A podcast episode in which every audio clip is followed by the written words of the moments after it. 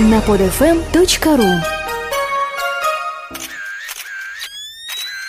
Новости мирового шоу-бизнеса. Бизнеса. Генеральный спонсор программы – сеть мультимедийных магазинов в Москве, компания «Ливерпуль». Информационные партнеры программы. Звезды становятся ближе на starslife.ru. Портал, где можно скачать абсолютно все. fasttorrent.ru. Первый в России музей эротического искусства. .g. Магазин мультимедиа, игр и консолей. Видеоигр.нет. Игры, фильмы и музыка совершенно бесплатно на bigtorrento.ru. Лучший навигатор в мире хоррора в Рунете. horrorzone.ru. Продюсерские компании, творческое министерство и Live Entertainment. Доброго времени суток, дорогие радиослушатели! С вами Анастасия Янина в новом выпуске программы «Новости мирового шоу-бизнеса». Пока Виктор Буланкин находится в отъезде, я буду временно его замещать. Специально для вас самые последние, интересные и интригующие сведения. Ушки на макушке. Слушаем, удивляемся и запоминаем. Звездная жизнь. Уникальный музей эротики .g, открывшийся в Москве в июне, продолжает привлекать посетителей. С каждым днем их число увеличивается, и уже не только москвичи мечтают посетить это новое для столицы место. Кстати, в точке G уже успели побывать и некоторые звезды. На выставке засветились Наташа Королева с Тарзаном, Дмитрий Дебров, Сергей Зверев и некоторые другие не менее известные личности. Поэтому можно считать, что московская G нынче в моде. Решив приобщиться к эротическому искусству, я также отправилась на экскурсию в столь афишируемое в последнее время место и оценила красоту и колоритность представленных экспонатов. В музее и вправду оказалось много чего интересного для истинных ценителей подобного жанра. Древнекитайские, индийские и японские гравюры, австрийские серебряные медали, посвященные знаменитой проститутке Жозефине Маценбахер, эротические скульптуры из Кот-д'Ивуара, книги, комиксы, фаллические символы разных стран и эпох, достижения современной секс-индустрии, в том числе самые дорогие в мире секс-куклы Real Dolls из США. Три красотки действительно поражали своей реалистичностью, настолько хорошо они были выполнены. Нельзя было не заметить и гигантский фалос-гжель, почти в полтора человеческих роста. Кстати, хочется отметить, что при музее работает также гипермаркет для взрослых и эротическое кафе. Цены в последнем приятно удивили. Молочный коктейль, который мне принес улыбающийся официант, стоил всего 70 рублей. Однако дешевизна кафе компенсировалась довольно высокой ценой за вход в сам музей – 500 рублей – Недовольных было много. Некоторые посетители возмущались и по поводу расположения точки G. На задворках Арбата, видите ли, его сложно найти.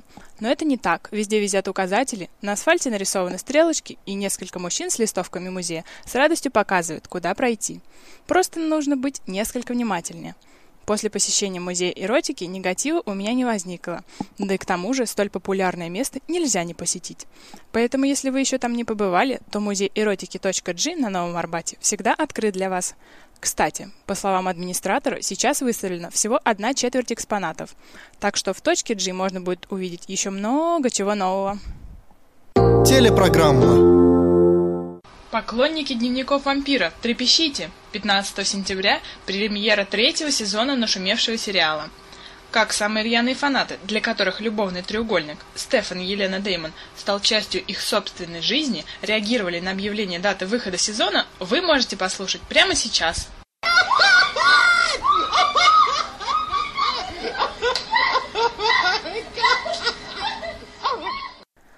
Ну, мы с вами, к счастью, прыгать и хлопать в ладоши от радости не будем, хотя тоже искренне порадуемся продолжению красивой вампирской сказки. А теперь я, так и быть, раскрою часть тайны и расскажу несколько спойлеров к долгожданному третьему сезону. К слову сказать, перерыв между последней серией второго сезона и выходом первой серии третьего сезона составляет аж три месяца. Итак, что же нас ожидает? В третьем сезоне будет приоткрыта завеса тайны над личностью Клауса и семьи древних вампиров. Мы узнаем, почему Клаусу понадобился Стефан Сальваторе, Елена и Дэймон будут испытывать чувство вины из-за крепнувших между ними уз, они вместе будут пытаться спасти Стефана.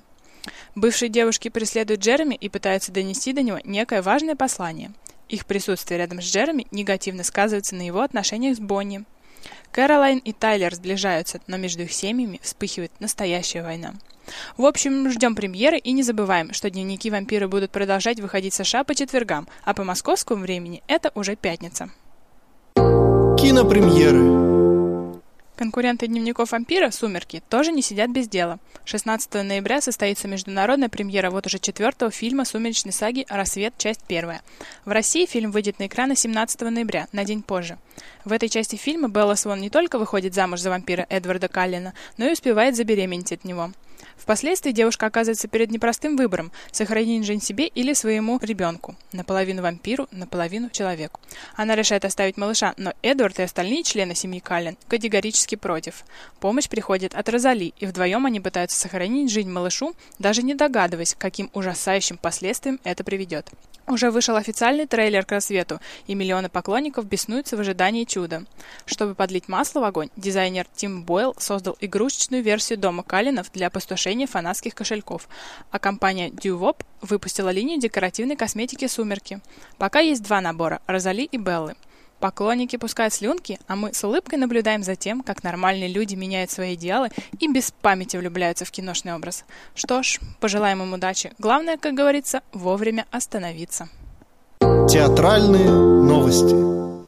Театр имени Евгения Вахтангова в этом году празднует 90-летний юбилей – Точкой отсчета юбилейных торжеств стала презентация долгожданной книги Евгений Вахтангов «Документы и свидетельства». А 24 июня состоялось праздничное закрытие 90-го сезона в театре. У вахтанговцев существует традиция заканчивать юбилейный сезон выходом на улицу с концертом для зрителей. Поэтому июньское завершение сезона запомнилось абсолютно всем, кому удалось посмотреть столь яркий выход актеров на Арбат. 2 сентября открывается юбилейный сезон театра, а самое главное торжество намечено на ноябрь. К слову сказать, подготовка к предстоящему событию обсуждалась на встрече Владимира Путина с министром культуры Александром Авдеевым и актером Василием Лановым. Владимир Путин выразил готовность оказать необходимую помощь при подготовке юбилея. Я очень советую попасть на ноябрьское мероприятие, потому что торжества такого плана бывают нечасто. Возможно, на юбилей театра Вахтангова удастся побывать и мне. Концерты и туры. Вы просто обязаны узнать о предстоящих концертах, дабы ни в коем случае не пропустить что-то важное, а то потом скажете, они приезжали, а мы не знали. Не бывать этому. Грядет долгожданное событие. Аврил Лавин снова выступит в Москве. Этой осенью, 4 сентября, в рамках своего мирового тура The Black Star Tour 2011 рок-певица заскочит на огонек и в Россию. Как обычно, это получится не просто тусовочка, а грандиозный драйв, потому что тихо выступать Аврил никак не может. Но помимо столицы нашей родины, канадка даст еще один концерт в городе на Неве, а именно в Санкт-Петербурге, днем позже. Само шоу пройдет в столице в клубе «Арена Москву», а в Питере в спорткомплексе «Юбилейный». С нетерпением ждем ее приезда. В сентябре 2011 года Бритни Спирс даст два концерта в России.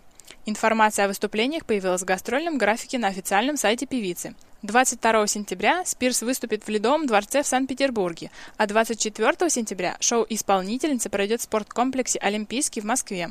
Модная певица уже выступала в России в июне 2009 года.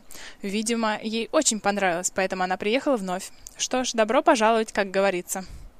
Ну и напоследок, что потяжелее. 1 октября известная американская метал-группа System of a Down выступит в Бразилии, в Сан-Паулу. Если вы случайно окажетесь именно в то время в том самом месте, ну мало ли, в командировке или отпуске, сходите на их концерт. Ну да, Бразилия, да, далеко, а что поделать? Их единственный концерт в России 21 июня этого года вы уже пропустили. Если не хочется далеко ехать или не нравится творчество системы, так в народе называют System of a Down, Сходите на концерт группы Elysium 17 сентября в клубе People, Москва. И на этом все. Наш информационно-аналитический выпуск подошел к концу. С вами была Анастасия Янина. До встречи ровно через неделю. Ну и традиционно песня. Сегодня для вас звучит композиция Bon Jovi One Wild Night.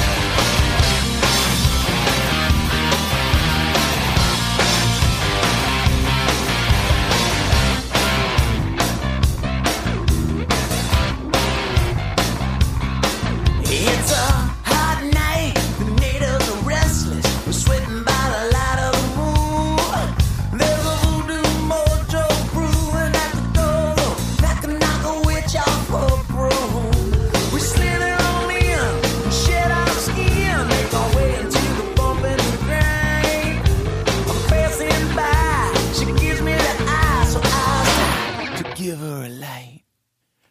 Nah, nah.